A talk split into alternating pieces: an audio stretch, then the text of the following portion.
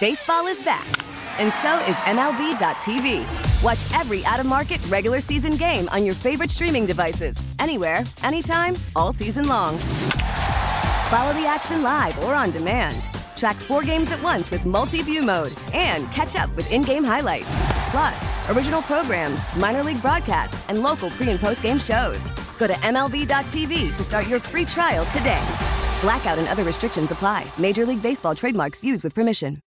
The top stories from the KCBS radio newsroom. This is the All Local. Good afternoon. In for Rebecca Corral, I'm Margie Schaefer. Here's what's happening. Testimony is about to resume for the third day of hearings on the impeachment case against President Trump. KCBS political reporter Doug Sovern has been monitoring today's proceedings, and he joins us once again with the latest. Doug? Well, Margie, this morning the House Intelligence Committee heard from two White House officials with firsthand knowledge of that controversial July call between President Trump and Ukrainian President Zelensky. They are non political career officials, both still working at the White House under the very commander in chief they were subpoenaed to testify against.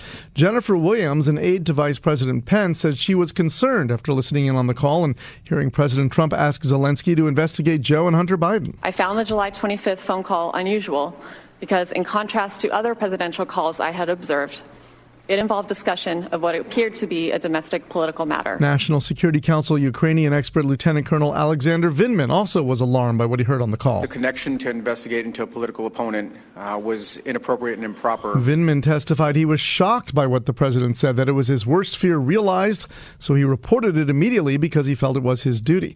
Republicans tried to undermine Vindman, a decorated career Army officer, but both he and Williams said the president never raised rooting out corruption with Zelensky and did seem to pressure pressure him on that call.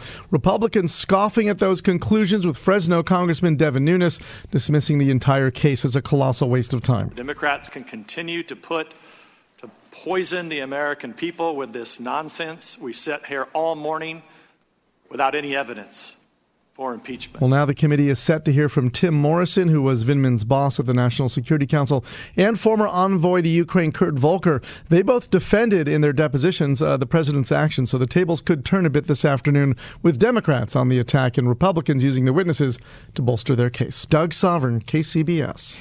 We are counting down to another potential PG&E power shutdown. Just today, Pacific Gas and Electric added more counties to the list of those facing a blackout. And with that and other developments, we now go to KCBS's Jim Taylor at the Power Desk. Jim? Yep, Margie, uh, those other developments, we understand that Contra Costa County may not be going powerless as soon as we thought. That number has been moved up to 1 o'clock tomorrow afternoon for many parts of Contra Costa County. Again, though, PG&E says they have not actually called for a power shutdown yet. Santa Clara, San Mateo, Santa Cruz counties added to the list of areas where some customers may lose power this week to reduce wildfire risk.